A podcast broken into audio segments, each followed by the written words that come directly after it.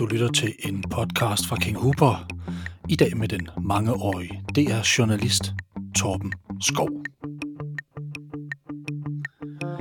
Diego Armando Maradona døde den 25. november i år, blot 60 år gammel. Efter et liv med voldsomme udsving tog en af de bedste fodboldspillere nogensinde afsked med os, men han lod os stå tilbage med et eftermæle af højdepunkter og titler, de fleste topspillere ville misunde ham. Torben Skov har gennem sit liv fulgt den lille store argentiner, og under VM i 1990 fik han endelig et solointerview med stjernen selv. Det skulle dog vise sig ikke at blive så gloværdigt, som han kunne have ønsket sig.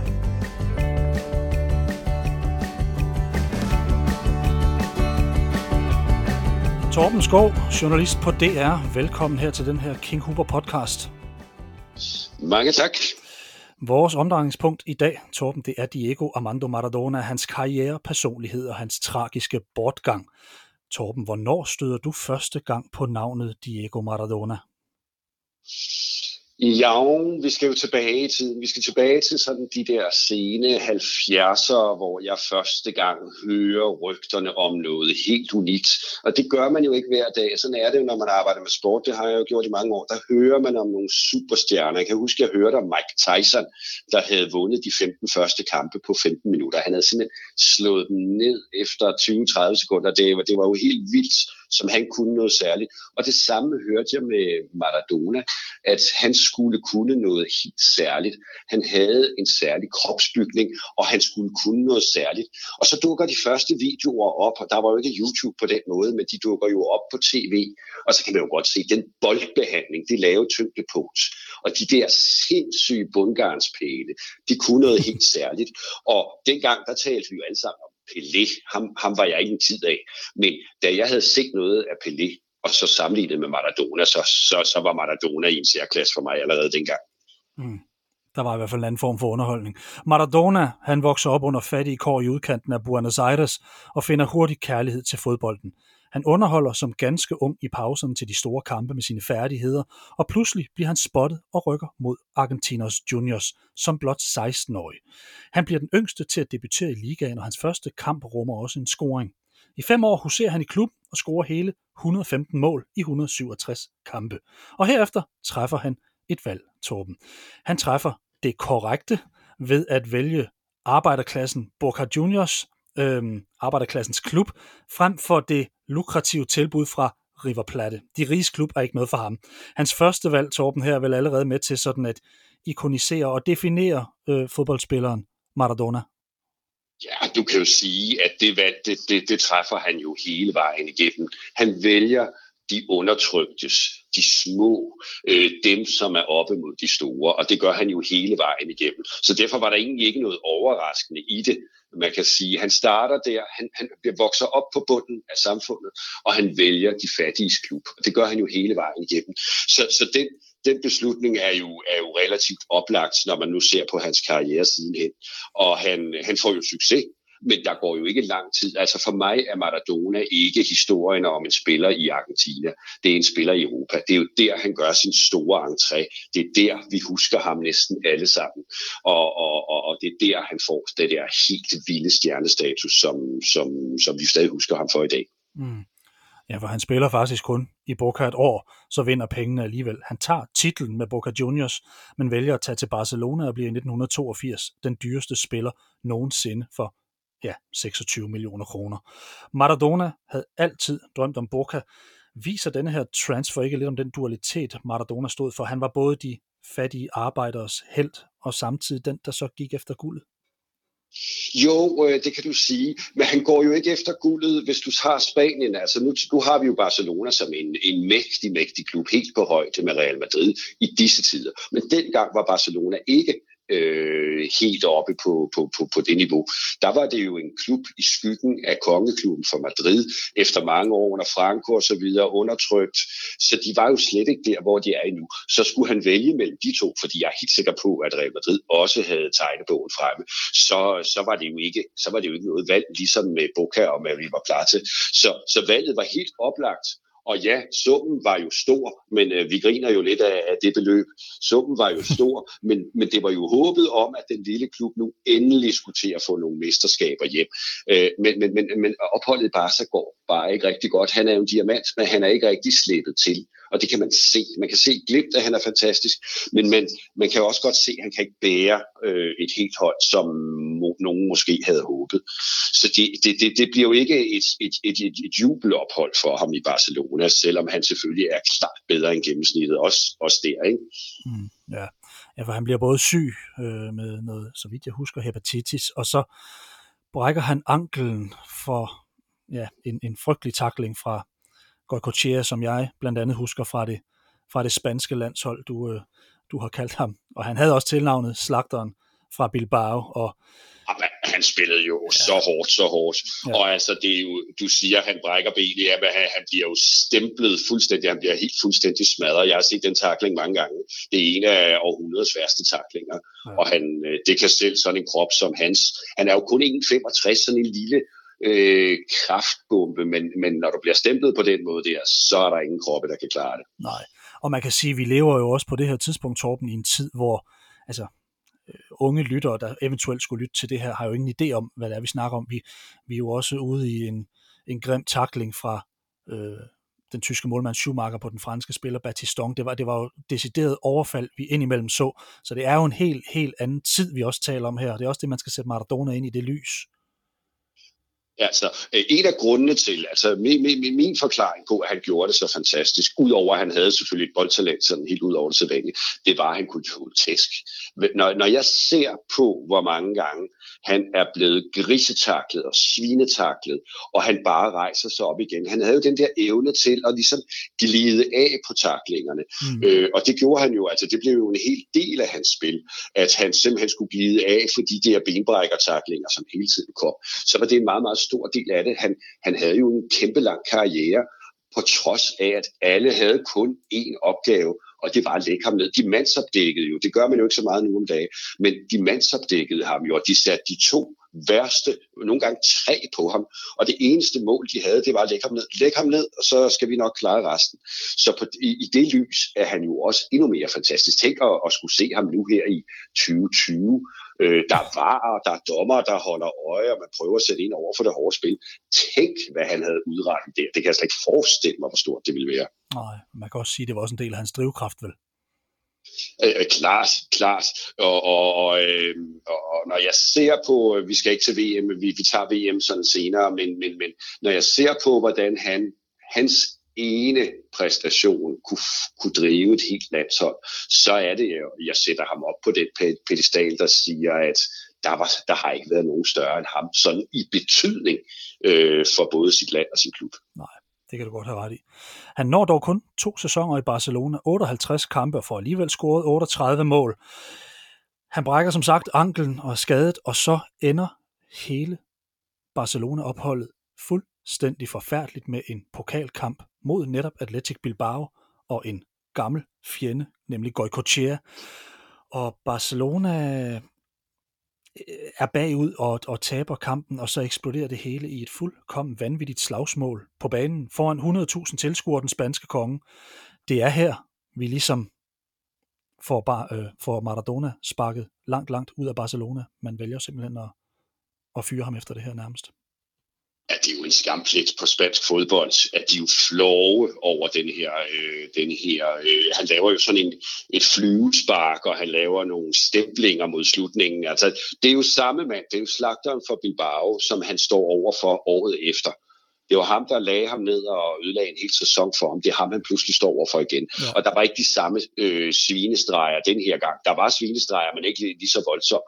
Men de tager jo kampen Barcelona, og han er jo impulsiv. Han er jo temperamentsfuld Maradona.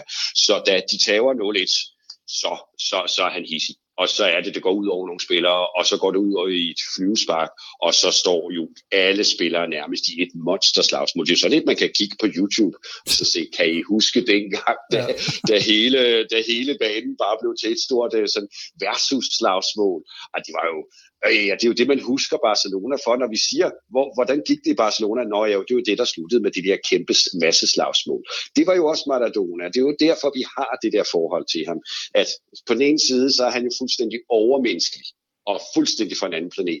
Og på den anden led, der er han jo meget menneskelig og kan pires og irriteres og lave svinestreger og alt det her. Det er jo det, der gør, at han, han, han, han sætter sig så, så, så, så, så, så øh, tydeligt i vores hukommelse, som også her, når, når han nu er borte. Mm.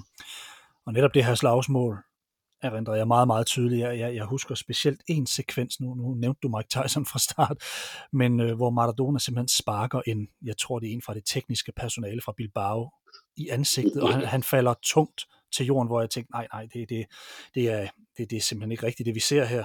Og jeg tænker lidt, Torben, altså, var det her første varsel omkring, hvad vi sådan kunne vente os som tilskuer til Maradonas liv? Ja, altså, øh, det, det, det kan man jo godt sige. Nu er vi jo så bagkloge her bagefter, men ja. det kan man jo godt sige, at der var jo tendenser og de var der jo, de var der jo også i Boca. I, øh, der var jo også tilfælde af, hvor man mærkede, hvor han var henne, og at det godt lige pludselig kunne flamme op. Og det gør det her, og det gør det jo så sidenhen også både øh, i andre klubber og på landsholdet.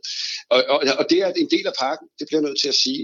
Maradona, altså når man ser nogle gange, Øh, nogle gange sidder og kigger på sådan nogle stillfotos, bare sådan nogle rigtig fine fotos, hvor du ser det ansigt. Der er så meget, der er så meget øh, øh, temperament, så mange følelser. Øh, det er jo ikke en mand i balance med sig selv, men, men i hele karrieren, der nyder han det jo, når det kører på banen. Han er jo en gud og en frelser, og så kommer der alle de her andre ting, hvor man, hvor man øh, kommer vi til, øh, fusker, øh, tænder af, og så videre, og så videre. Så jo, det var vel første gang, vi for alvor tænkte, der er begge dele. Der er to sider af Maradona, ikke? Og ja. vi må tage dem begge to med. Præcis. Og efter det her, så træffer han igen et spøjst valg. Set lidt ud fra det perspektiv, du har prøvet at lægge ind over det her, nemlig, han tager til Napoli. Det eneste sted, hvor Maradona rigtig finder sig tilpas, som du selv har sagt til mig, Torben, mens vi talte om det her inden. Hvad var det, der matchede så godt, da Maradona skiftede for 44 millioner kroner og igen blev verdens dyreste fodboldspiller? Hvad kunne Napoli for Maradona? Ah, altså, øh, dengang, jeg vil nu til lige at tage, tage tiden tilbage til Italien dengang, fordi der var jo der var jo ikke nogen klubber syd for Rom. Altså, der var jo nogen, der mente, at syd for Rom, der taler vi om Afrika. Altså, du regnede ikke syden for noget som helst. Der var ikke en klub syd for øh, Rom, der nogensinde havde vundet et italiensk mesterskab.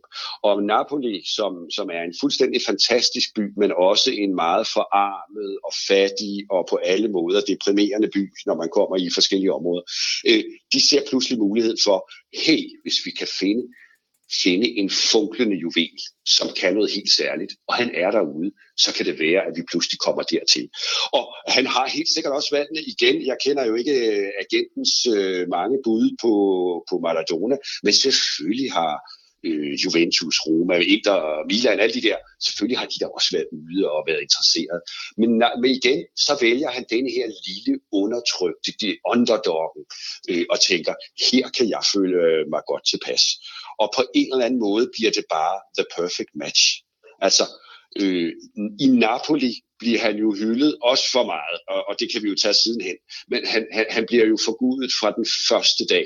Jeg kan huske de første scener, hvor han lander i lufthavnen, og han, han øh, skal, skal til Napoli. De kører i gaderne. Det er jo som om, de har vundet mesterskabet der. Han er altså faktisk kun lige kommet og skal til prøvetræning. Og hele byen Kår står jo her med alt det lyseblå og alt det her, som de jo har som deres farver. Og det er bare the perfect match. Og, og for ham tror jeg ikke, der havde været nogen tvivl. Det skulle være sådan en klub, og ikke en af de fine. Nej, det man kan sige er, at, at Napoli river sig jo voldsomt her med 44 millioner kroner. Man, man skulle jo måske næsten tro, at en klub som dem kunne, eller at en befolkning som den napolitanske kunne blive en smule forarvet over, at man bruger så mange penge på en fodboldspiller, når man ikke kan få hverdagen nærmest til at hænge sammen i byen. Men det er jo slet ikke sådan, det er. I øh, dokumentaren om Maradona, der blev lavet for nogle år siden, der, der er der en, en mand, der stiller sig frem og siger, at jamen, det tænkte vi aldrig over. Vi var lykkelige for det her, fordi i Napoli, der tænker man ikke på, hvordan det går sine børn eller sine nærmeste. Man tænker, hvordan det går Napoli på søndag. Det er jo altså også et specielt sted at lande, kan man sige.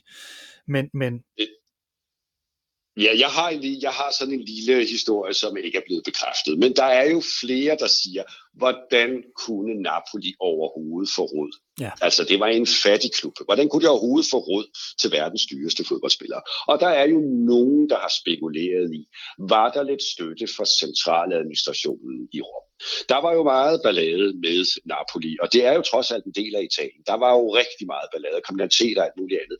Hvis vi nu, og det er påstanden, øh, hvis vi nu hjælper dem lidt, med finansieringen af denne spiller, så får de fattige jo noget at glæde sig over, og så får vi heroppe i det rige mindre bøvl med den der sydlige by. Det er der jo nogen, der spekulerer i. Og, og, og, og når man så tænker på, okay, hvad kunne de så få ud over det? Ud over det, jo, der er fulde huse på São Paulo hver eneste gang, og de hold, der kommer der til, får jo også del i uh, uh, entréindtægterne.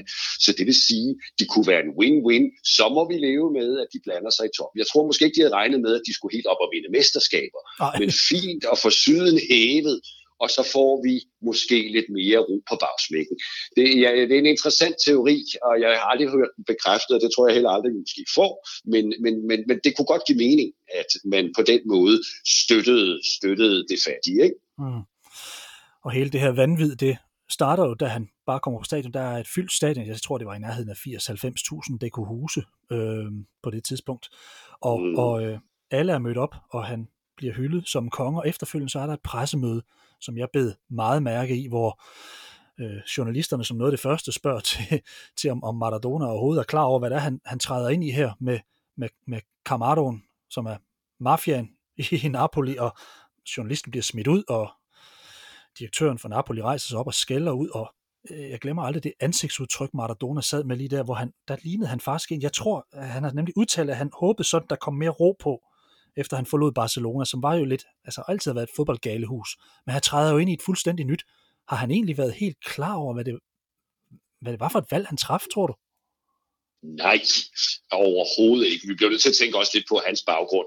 Han har jo ikke den, det store fundament. Han aner ikke, hvad han er ved at få, få rodet sig ind i. Og det er jo også der, alle problemerne sådan for alvor begynder. Ja. At pludselig så får han de forkerte venner i det forkerte miljø. Og de er jo flinke, og de giver jo Rolex-ure og siger, kom du bare til vores klub, så, så kan du åbne den, og så værsgo, du får et Rolex-ur.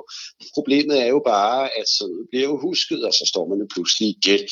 Og han, han vikler sig jo ind, uden at jeg overhovedet kender hele historien i detaljer, han vikler sig jo ind med så mange af de forkerte. Så han, øh, det, det bliver jo, han lever jo et liv der, hvor han jo kun funkler på fodboldbanen. Resten er jo, jo jo, der er fest og farver, men det er ikke på den gode måde. Så, så det bliver jo et liv, hvor jeg, jeg, jeg er jo meget imponeret af, at han faktisk kan funkle så meget på fodboldbanen, som han kan, når man tænker på, hvad han både får indenbords og hvad han bliver udsat for. Det, det er jo fuldstændig mirakuløst, at man kan drive en sportskarriere og være på kokain og hvad ellers han er på, og så have en dag, og så, så tager han sådan en, en kold tyrker lørdag, og så er han klar til kamp søndag. Det er jo, det er jo fuldstændig uhørt, at man kan det. Men det gør han jo, og han er jo inde. De elsker ham jo. Altså det er jo ligegyldigt, hvad så vil de kysse og kramme og have autografer og give ham gaver og alt muligt andet. Han kan jo slet ikke gå på gaden. Han har jo ikke et sted. Han har jo ikke et sted uden for hans hus, belejrer presse og fans. Altså, stakkels, stakkels Maradona. Der, der tror jeg, han for første gang tænker, fuck, var det det rigtige, det her?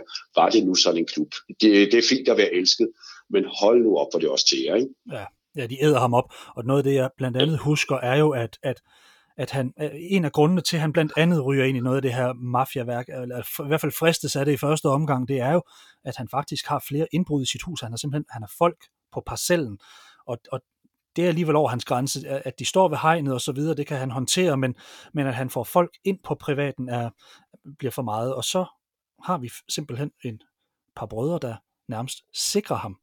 Øh, ja, sikkerhed i Napoli, vi passer på jer, og den tager han faktisk imod, og så, og så, så kører bussen, så at sige. Men, men Maradona bliver jo indkøbt for at frelse den her klub og vinde et mesterskab. Og jeg tænker lidt, om vi her ser de første tegn på, vi kommer også til det i forhold til det med Argentina, men at byrden faktisk undervejs bliver for tung for ham. Mm. Altså, han leverer jo, han, han, han kommer til at levere. Det er med på. Jeg siger to mesterskaber til Napoli. Det, det er fuldstændig uhørt. Og han har også to øh, andenpladser, som jeg husker det, og de vinder pokalen, og de vinder sgu sågar også en øh, UEFA Cup mhm. øh, triumf. Ja. Men altså, Øh, og der er jo ballade. Øh, jeg, jeg, jeg har også set den her dokumentar. Jeg kan jo se, at præsidenten og ham, de er jo, det er sådan havde kærlighedsforhold, og præsidenten kan jo godt se, at han sælger billetter, men ja. der er også noget andet, og hvad, hvad nu? Og, og han har også mange gange sådan lyst til at komme ud af alt det her, men han hænger, han hænger fast og han er også øh, syltet ind i den kriminelle underverden, som jo også sørger for at hele tiden holde ham til ilden. Så han hænger jo fast der. Så jeg tror bare, det er jo hans frirum, det er jo så banen søndag, søndag eftermiddag. Det er der, hvor han kan få lige en booster for alt det her. Og lige fra han forlader omklædningsrummet og skal ud i bilen og hjem, så har vi balladen igen. Ikke? Mm. Så, så altså, det er jo, det er jo en, en fantastisk sportslig periode, men jeg tror, det er, det, det er den periode, der lægger ham ned sådan på, på, på hele det menneskelige plan efterfølgende også, det tror jeg.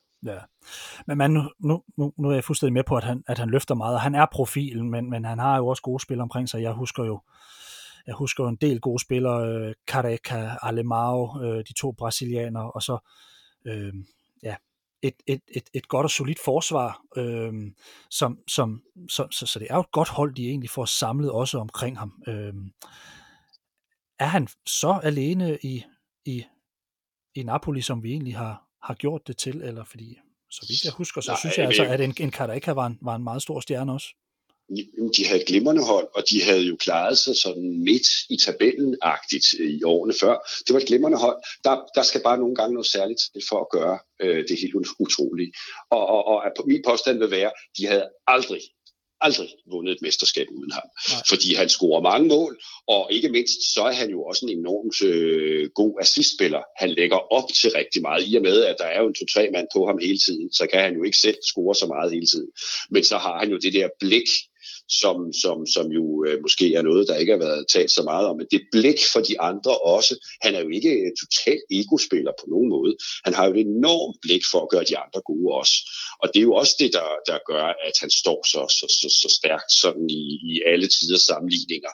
At han også var en holdspiller. Men øh, altså, jeg synes jo, øh, når man ser på både hans landsholds- og hans øh, klubkarriere, så er det jeg kan, ikke, jeg kan ikke komme i tanke om, Messi kan jeg komme i tanke om på, på, på Barcelona, men ikke på landsholdet. Jeg kan ikke komme i tanke om en spiller, der har så stor indflydelse både på sin klub og på sit landshold, som Maradona har.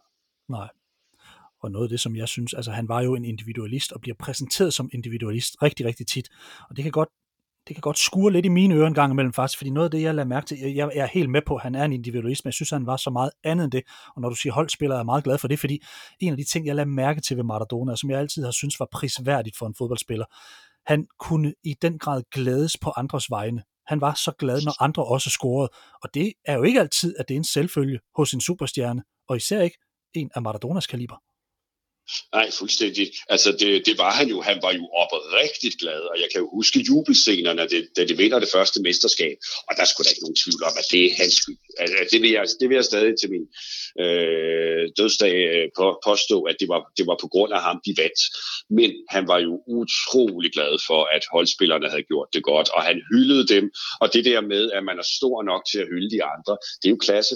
Så, så, så selvom han jo også er blevet gjort meget primitiv og ja ja. og skurkeagtig og så videre, så havde han det der. Altså han var jo bare en vinder. Altså han ville gøre alt, det kommer vi til, men han ville jo gøre alt for at vinde. Men han var, det var ikke vigtigt for ham, at det var ham selv, der skulle gøre det, men han ville gøre alt for, at hans hold skulle vinde. Og det galt på landsholdet, det galt i klubber. Og det var jo en unik egenskab, og det er der jo mange af de der store stjerner, som måske ikke helt øh, har, har, øh, har på samme måde den, den egenskab. Ikke? Nej. Desværre, Torben, så tager hans kokainafhængighed til. Han får til synligheden en søn uden for ægteskab også, som han ikke vil kendes ved, og så sættes han i forbindelse med Camorra, mafiaen i Napoli. Han ender med at fornade Napoli en sådan, jeg ved ikke, om man skal sige i en smule skam. Altså, det er jo trods alt stadig to mesterskaber, men, men det slutter jo ikke på sådan en, en super god måde. Hans, hans personlige liv udenfor er jo et forfærdeligt moras på det her tidspunkt.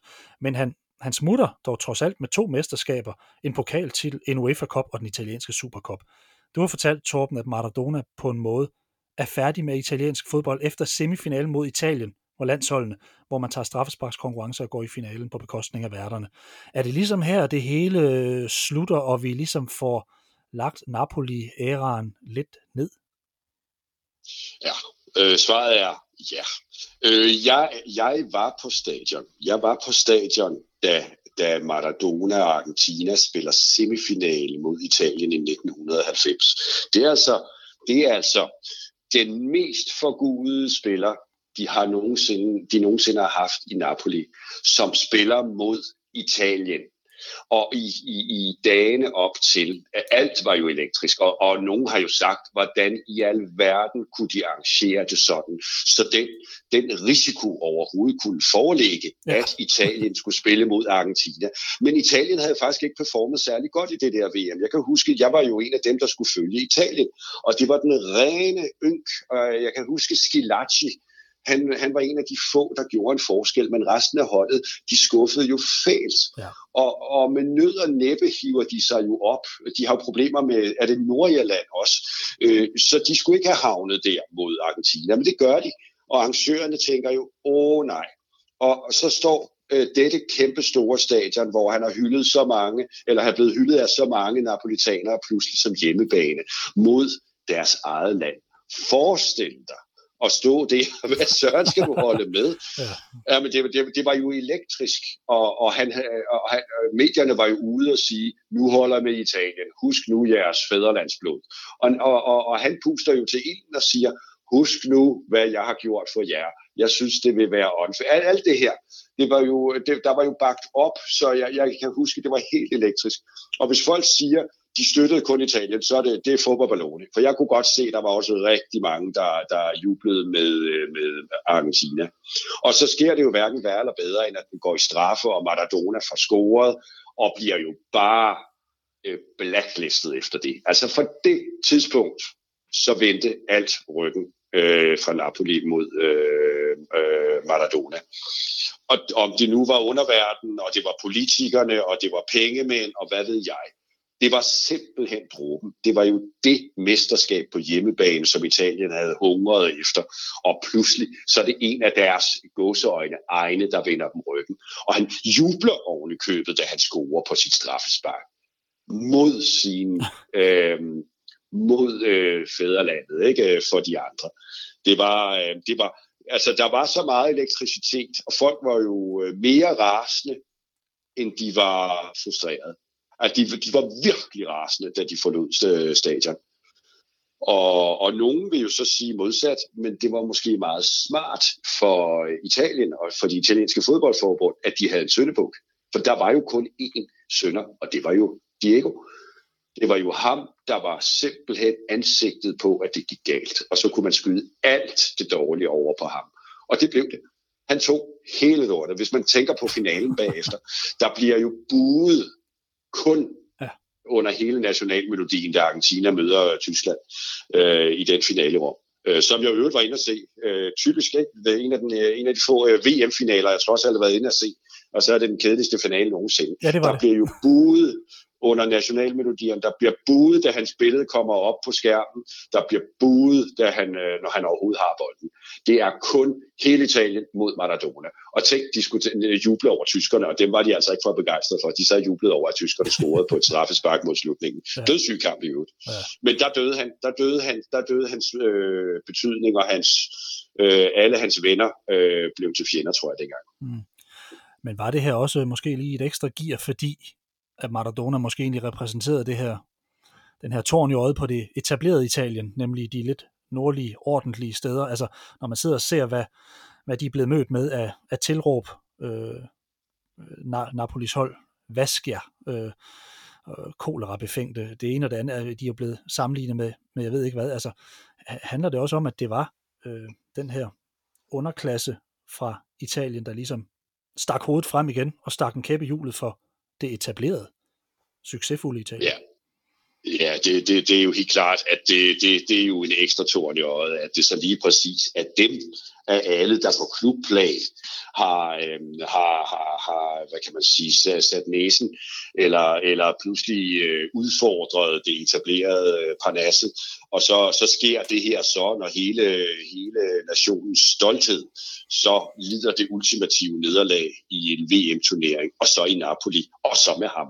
Mm. At det kunne jo ikke være værre. Ja, det, det, det har gjort så ondt. Og, og der er mange, nu har vi jo mange, der har hyldet Maradona med rette, men der er ved Gud også mange, der, der, der ikke har været begejstret for ham. Det bliver vi nødt til at tage med. Mm. Men der var nogle kvaliteter, vi ikke rigtig kunne se os ud af. Ja. Nu springer vi jo faktisk lidt frem til 90 på landsholdsplan, og så er der måske nogen, der sidder og siger, hov, har I glemt 86? Det har vi ikke, nej. Men jeg husker VM 1990 som noget af det kedeligste fodbold generelt overhovedet nogensinde. Og jeg husker også en diskussion efter VM, at man faktisk havde en helt seriøs diskussion på højt plan i de internationale fodboldforbund om at gøre målene større, for der blev simpelthen ikke scoret mål nok. Hvis vi så trækker os tilbage til 86, så har vi jo måske med et af de bedste VM nogensinde, både fodboldmæssigt, målmæssigt.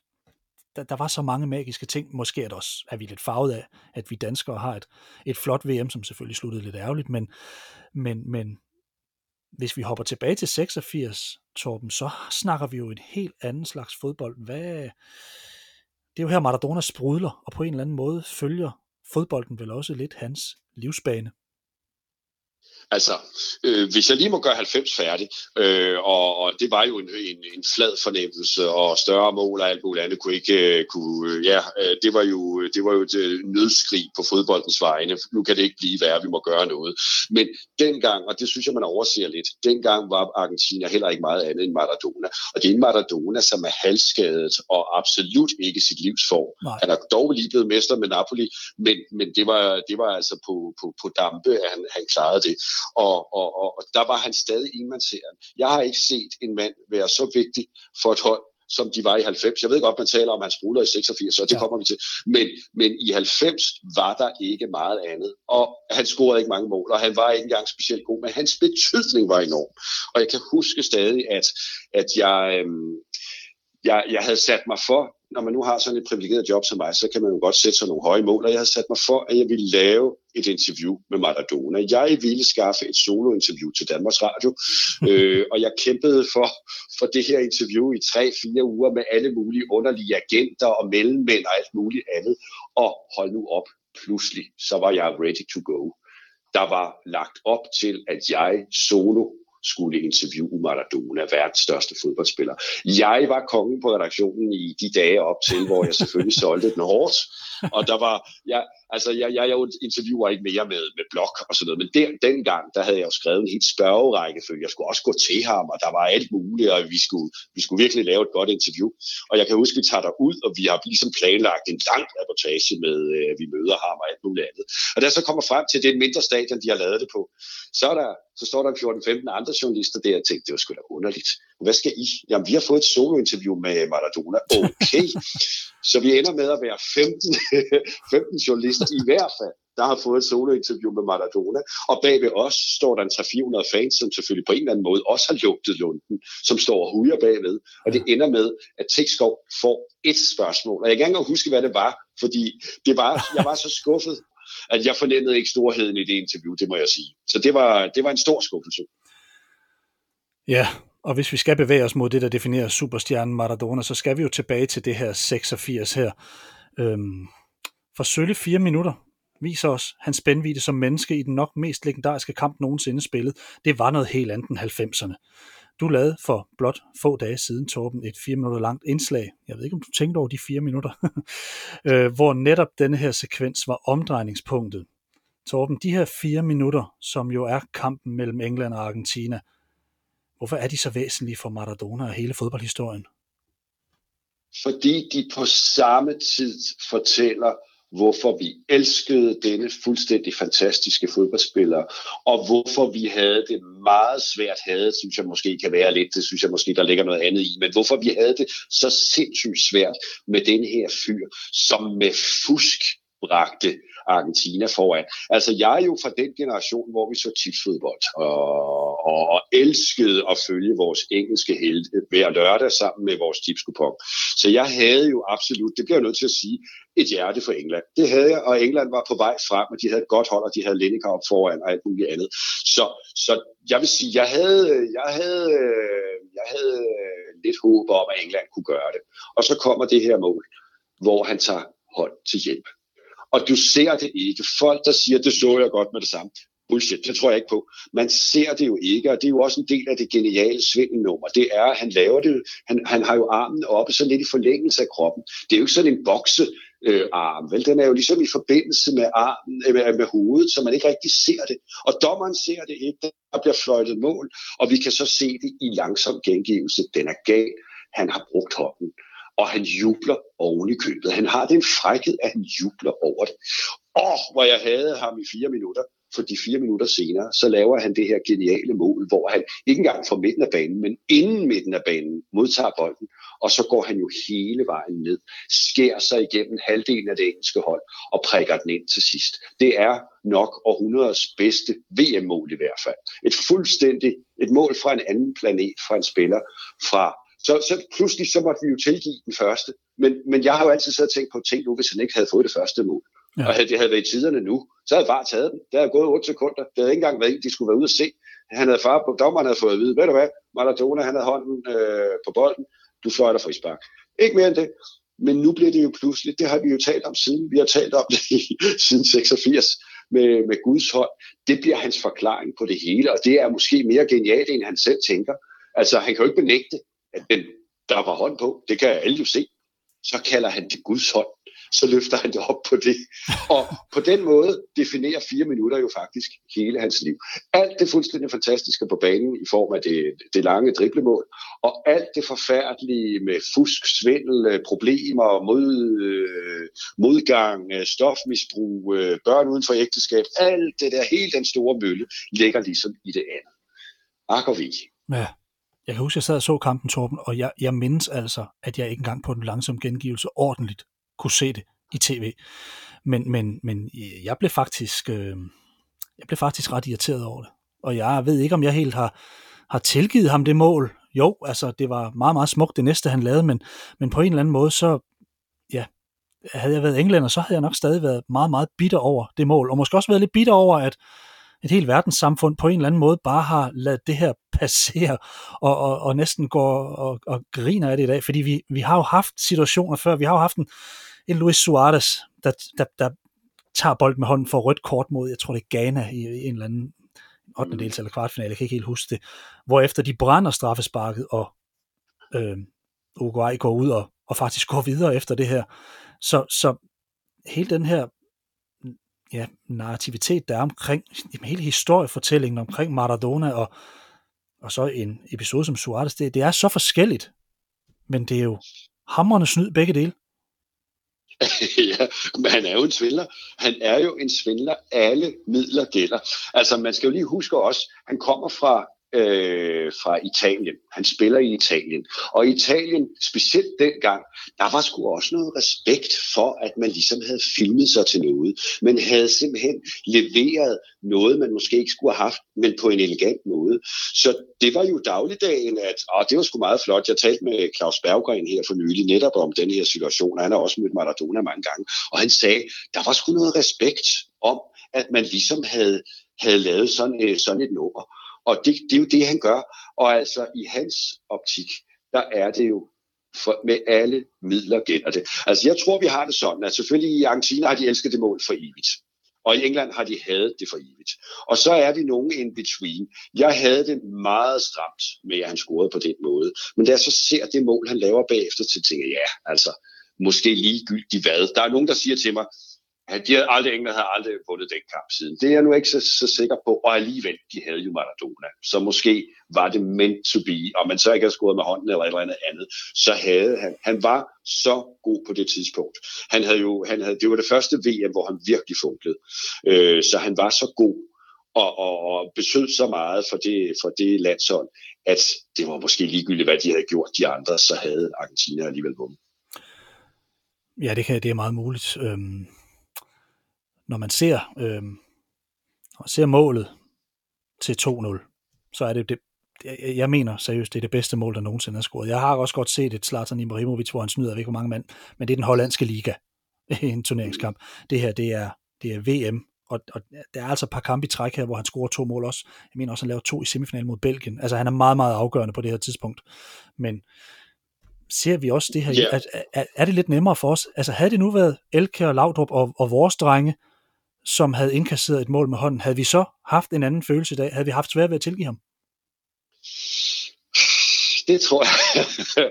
Hvis det havde været mod Danmark, ja, der havde vi haft det er virkelig stramt. Jeg kan stadig huske nogle af de steder, hvor vi føler os snydt. Vi har været snydt i nogle kampe mod Spanien. Spanien har jo været vores onde ånd i mange af de der kvalifikationer og turneringer. Øhm, og der har vi haft det meget stramt. Og vi har jo meget, meget lidt sympati normalt i Danmark til folk, der filmer og den slags. Og, og, og, og det er jo også det, der gør den her endnu værre, fordi det er mod England det er fodboldens øh, moderland, det er gentlemanene i sporten, det er dem, der bliver narret. Og du kan se Peter Shilton, du kan se ham der, Fennick, øh, de kan jo se det helt tydeligt, står ved siden af, kan se, den er gal, den der. De ser det jo med det samme. Så det er også i den kontekst, man skal se det der svindelnummer. Det er faktisk mod dem, som måske hylder det her øh, sportsmanship allermest. Det er også det, der gør. Øh, det, det er jo derfor, vi sidder og taler om ham nu ikke mindst, det er jo fordi, han pludselig har den side også. Og det havde Suarez også, men bare ikke med samme betydning og i de samme vigtige kampe. Altså Suarez er jo ikke i Uruguay, hvad Maradona øh, har været for Argentina. Der er vi jo ikke, og det er der jo ikke nogen, der har været. Og det er jo derfor, vi bliver ved her så mange år efter, hvad er det, 4, 36, 34 år siden, mm. at det skete. Og vi sidder vi stadig og snakker om det, og var der nu hånd eller ej, ja. og så det og så videre. Ikke? Altså, det er jo også det, der gør, det, det, er jo det, der gør, at fodbolden er så fuldstændig fantastisk, at der er de historier, som lever videre. Og så havde Maradona måske et lidt mere charmerende væsen end, end Suarez, det ved jeg ikke lige.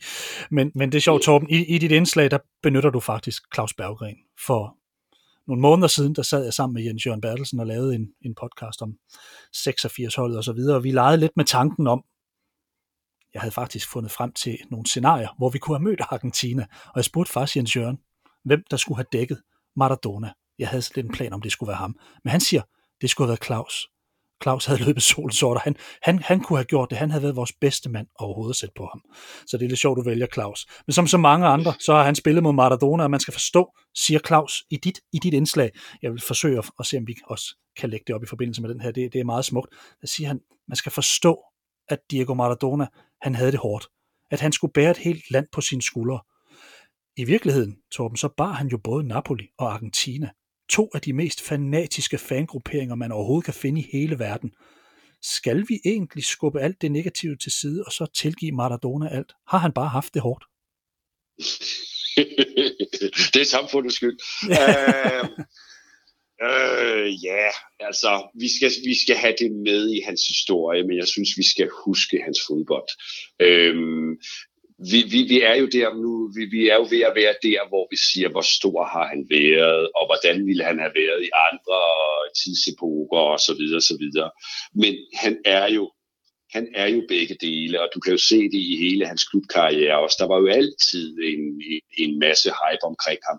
Og det, han var meant to be i centrum, og han vil, han vil jo gerne det der rampelys. Det er jo ikke, fordi han er sky for pressen. Det er Nej. klart, han synes, han er federe på banen, end det, det er udenfor, når han nu har en dårlig sag, om han nu er øh, far til et eller andet uægte barn, eller hvad søren der nu var historier.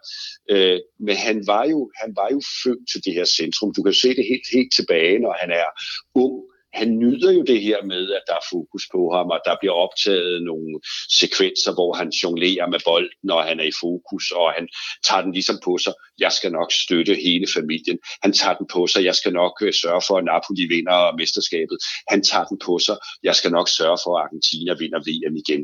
Øh, så det har han jo gjort, og så en del af ham, og det bliver vi nødt til at huske, men måske ikke lade det være det dominerende, så er der den del, der hedder, jeg bruger hvad som helst for at gøre det. Mm. Og, øhm, og så får vi også de mindre sympatiske sider. Men jeg vil huske ham for, at jeg, jeg har ikke set noget lignende. Og, og jeg siger det hver gang, når de sidder og snakker om Messi og så Ronaldo for den sags skyld. Jeg siger, ved I hvad, Maradona, øvrigt, har jeg mødt og interviewet, fortæller jeg, og så siger jeg, mit, mit storslåede interview, og så siger jeg, han var den største.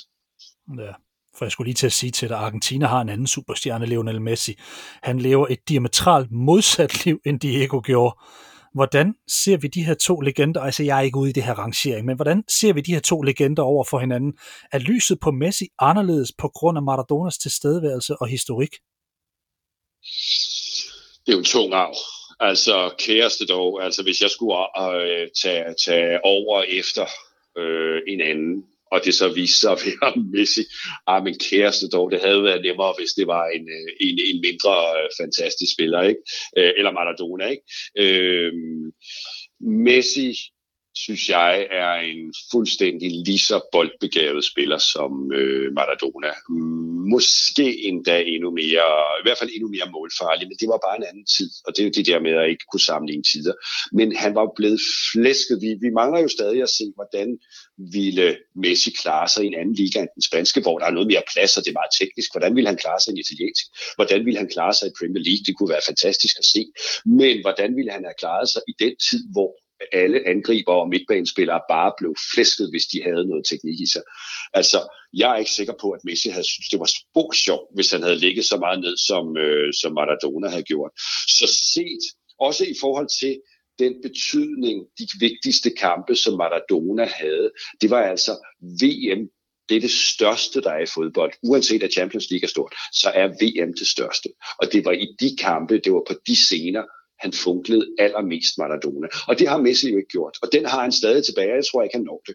Og det, det hold er ikke i den øh, forfatning nu, så de kan gå hen og vinde VM. Det tror jeg simpelthen ikke på. Så på den led tror jeg, at når vi nu husker, og vi sidder og snakker her i en podcast om 50 år, Steffen, Ja. Øh, det ville være lidt over forventet levetid, men anyway, hvis vi sidder der og snakker om det, så tror jeg, vi vil sætte Maradona højere end Messi. Og det tror jeg, du har ret i. Og jeg hørte Michael Laudrup udtale her den anden dag, at grunden til, at han ville sætte Maradona over Messi, var faktisk, at den tid, der blev spillet i, var meget, meget voldsom. At Maradona kom igennem hele den her mur af Goycochea og, og hvem der nu ellers mødte ham og sparkede ham ned, Hans Peter Briegel i Verona. Der var, der var mange, mange store forsvarsspillere og mange meget, meget barske forsvarsspillere. Man skulle lave noget helt særligt. Så, så, så, så der er nok også noget af det her, og vi sidder jo også her, vi, vi er jo heller ikke unge mere, nogen af os. Så vi har jo nok også det her gammelmands mindset på, der hedder, at jamen, det var bare hårdere i gamle dage, og det er også der, man tit strander med en, en Michael Jordan-diskussion i, i, i basketball, og den, den findes jo mange steder, men man kan ikke sætte dem over for hinanden, men, men, men Maradona havde markant mere modstand, end Messi nogensinde kommer til at opleve. Er det ikke korrekt? Jo, og du kan godt sætte deres betydning i deres tid over for hinanden. Det kan man. Altså Messis betydning for sit hold og sit landshold nu, og Maradonas. Og hvis du laver den sammenligning, og der er ikke noget med, at spillet udvikler sig noget, der, der, der, der vinder han jo med længder og det, det, det, det, er jo, det er jo slet ikke til diskussion. Fordi, også fordi jeg tror faktisk, det, det betød mere for Maradona at spille på det landshold. Altså, for Messi kan du mærke, jo, det skal jeg jo gøre, og der var jo Maradona før, og selvfølgelig gør jeg mit bedste, og så videre, så videre. Men der er ikke den der ild, som der var øh, i Maradona. Og den tror jeg, altså når, når det handler om sådan noget, så tror jeg, at den ild kommer til at betyde det helt særligt. Måske er det den største forskel mellem to, når det kommer til stykket, at den der ild, som, som altid brændte hos Maradona, det er ikke, øh, det er ikke den samme øh, hos Messi. Han kan gøre det smukt, han kan gøre det lækkert, og det er fra en anden planet, når han skruer dem op i hjørnet, af frisparkene og hvad han nu ellers skal finde på. Men så er det heller ikke mere, vel? Nej, bedre han ikke. Torben, hvordan skal vi øh, huske Maradona? Jeg er jo ikke til, og det har jeg sagt før, jeg er ikke til rangeringer af folk fra forskellige epoker. Vi kan godt tale betydning, ja, men hvis vi kigger på historien om Maradona, fås den større? Og nu er det her, vi skal op på den store klinge. Jeg, ja. synes, jeg synes, vi skal huske ham for at være en fuldstændig overmenneskelig fodboldspiller øh, undervejs med alle de fantastiske ting, han kunne på banen. Alle de øh, udenomsting, som virkelig gjorde det hårdt. Barsk spil, øh, dårlige venner, forkert selskab, øh, alle de, de kedelige ting, sat over for hans meget menneskelige side, som jo gjorde, at vi jo alle sammen et eller andet sted kunne spejle os lidt i ham. Han var jo på ingen måder perfekt, så langt fra. Så jeg synes, vi skal, vi skal huske ham som den overmenneskelige øh, spiller med de meget menneskelige gåseøjnetræk. Mm. Og i dit fire minutter lange indslag fra forleden, der interviewer du en fyr, der siger, at det her, det var simpelthen det ultimative teaterstykke. Får vi nogensinde et teaterstykke, Torben, at se igen som det her med en tid, hvor alle bliver kontrolleret i forhold til medier og så videre. Får vi nu, altså vi, vi har haft sjovere, skøre og skæve personligheder, Balotelli, og vi, vi kan blive ved, vi har også lidt i Danmark med en Bentner, men, men, men, men i bund og grund, Maradonas teaterstykke, kommer vi nogensinde til at se en opsætning, der minder om det nogensinde igen? Se, hvis jeg nu siger nej, det gør vi ikke, så lyder jeg virkelig som en oldsag. Så det vil jeg simpelthen aldrig sige, og jeg vil sige, mit arbejde med sport, hvis vi nu holder det til det, hvis mit arbejde med sport i alle kategorier har lært mig, at der dukker altid en op igen. Og når man så siger nej, nu kan det ikke blive større, nu kan hans betydning og, og så videre, så videre ikke blive større, jo, så dukker der sandelig op en, øh, en op igen. Så jeg vil da vælge at sige, ja, det skal der nok gøre. Så må vi lige vente lidt. Jeg ved ikke, om der er nogen øh, på vej nu, men der tales jo hver eneste dag om nye fotlende stjerner. Måske dukker der sådan en juvel op igen, så vi igen kan sidde og blive henført med både had og glæde og jubel og alt muligt, som vi har gjort det med Maradona. Mm. Torben Skov, det har været en kæmpe fornøjelse at vende den her største fodboldhistorie af dem alle med dig. Tak fordi du tog dig tid i dag. Kongelig hofrapporter for selveste Maradona. Mange tak. Selv tak. Og tak til jer, der lyttede med derude. Husk, I kan finde artikler, blogs og podcast på kinghuber.dk. For teknikken dag stod Carsten Pedersen. Her er det Steffen Pedersen, der takker af for i dag med en tanke til Diego Maradona. Hvil i fred, lille store mand.